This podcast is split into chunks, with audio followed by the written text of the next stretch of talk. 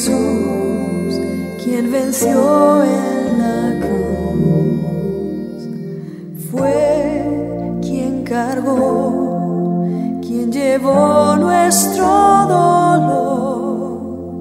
Jesús resucitó. Si bien Jesús es el ejemplo máximo de obediencia a seguir, no obstante hay muchos hombres y mujeres en la Biblia que fueron muy bendecidos gracias a su obediencia incondicional a Dios, y uno de ellos es Abraham, el padre de la fe. Y su obediencia es puesta en evidencia cuando accede al pedido de Dios de que dejara su tierra y a su parentela y se marchara a una tierra desconocida porque él creyó a la promesa de Dios, no solo de que lo iba a bendecir, sino que también haría de él una gran nación y serían benditas en él todas las familias de la tierra. Después de largos e interminables 25 años, recién Abraham pudo tener el hijo de la promesa en sus brazos. Creo que él llegó a amarlo mucho a ese hijo, no solo porque lo había tenido en su vejez, sino porque además era el hijo de la promesa y el inicio de esa gran nación. Pero una vez que el niño había crecido, Dios decide probarlo a Abraham y le pide que vaya camino de tres días hasta el monte Moriah y que edifique allí un altar y sacrifique a su hijo. Estoy seguro que todo el mundo interior de Abraham se vio convulsionado. Él había salido de Ur de los Caldeos, un lugar donde reinaba la idolatría y el paganismo a punto tal que uno de los ritos paganos terribles que hacían era el de sacrificar sus niños a los dioses. Y él precisamente había dejado esa tierra tan pagana para ir en pos de un Dios diferente. Pero incomprensiblemente ahora Dios le pide que sacrifique a su único hijo llamado Isaac. Este relato se encuentra en el libro de Génesis capítulo 22.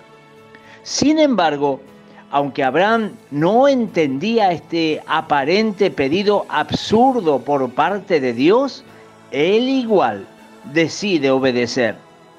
El primer principio que quisiera dejarte en este día es que para obedecer no es necesario entender. Siempre hay que obedecer a Dios aun cuando no entendamos por qué Él nos está pidiendo tal o cual cosa, porque si hay algo que Abraham tenía muy en claro, y es lo mismo que debemos tener también nosotros, es que jamás Dios nos va a pedir algo para nuestro mal o para perjudicarnos, sino todo lo contrario, puesto que el deseo de Dios es siempre bendecirnos. Por eso, Él sigue al pie de la letra el pedido de Dios y cuando llega al lugar indicado, después de caminar tres días, hace el altar y coloca allí al muchacho.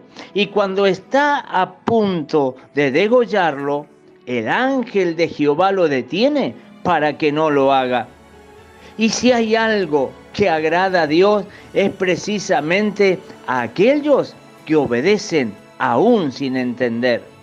Dios conocía muy bien la mente turbada de Abraham, donde a pesar de que miles de preguntas sin respuestas daban vuelta por su mente, aún así él jamás titubeó, sino que la decisión estaba tomada desde el día que Dios le dio aquella primera promesa en Ur de los Caldeos.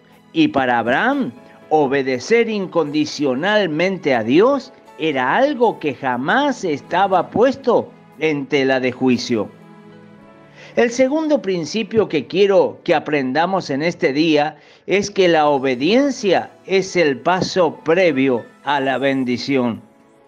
Cuando Dios nos pide que hagamos algo, es porque Él necesita de nuestra obediencia como la gran excusa o prueba de evaluación para poder darnos toda la bendición que tiene preparada de antemano para nosotros. Es muy sencillo.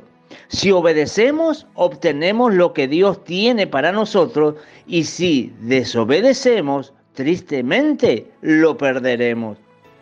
Cuando finalmente Abraham obedece y sale aprobado en esta difícil prueba, dice en el libro de Génesis capítulo 22 y verso 15 lo siguiente. Y llamó el ángel de Jehová a Abraham por segunda vez desde el cielo y dijo, por mí mismo he jurado, dice Jehová, que por cuanto has hecho esto y no me has rehusado tu hijo, tu único hijo, de cierto te bendeciré y multiplicaré tu descendencia como las estrellas del cielo y como la arena que está a la orilla del mar. Y tu descendencia poseerá las puertas de sus enemigos. En tu simiente serán benditas todas las familias de la tierra, por cuanto obedeciste a mi voz. Dios tenía esta declaración maravillosa de bendición tanto para él como para su descendencia, para darle a Abraham. Y estoy seguro que Dios estaba deseoso de dársela, pero no dependía de él, sino que recibirla o perderla era algo que dependía de la obediencia de Abraham.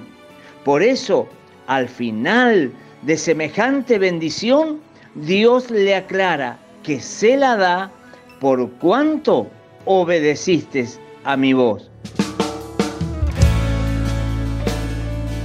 Por eso, mi querido amigo y hermano que me escuchas, cuántas bendiciones tal vez nos hemos perdido y que Dios tenía para nosotros y quería dárnosla, pero tal vez Él se vio impedido hacerlo precisamente por nuestra desobediencia. Por eso antes de terminar el devocional de este día, quiero que recuerden los dos principios que hemos aprendido. El primero es que para obedecer no hace falta entender. Primero es la obediencia y después tal vez lo entenderemos o Dios tendrá la explicación. Y la segunda es que la obediencia es el paso previo a la bendición. Mañana, Dios mediante, continuamos. Que el Señor te bendiga.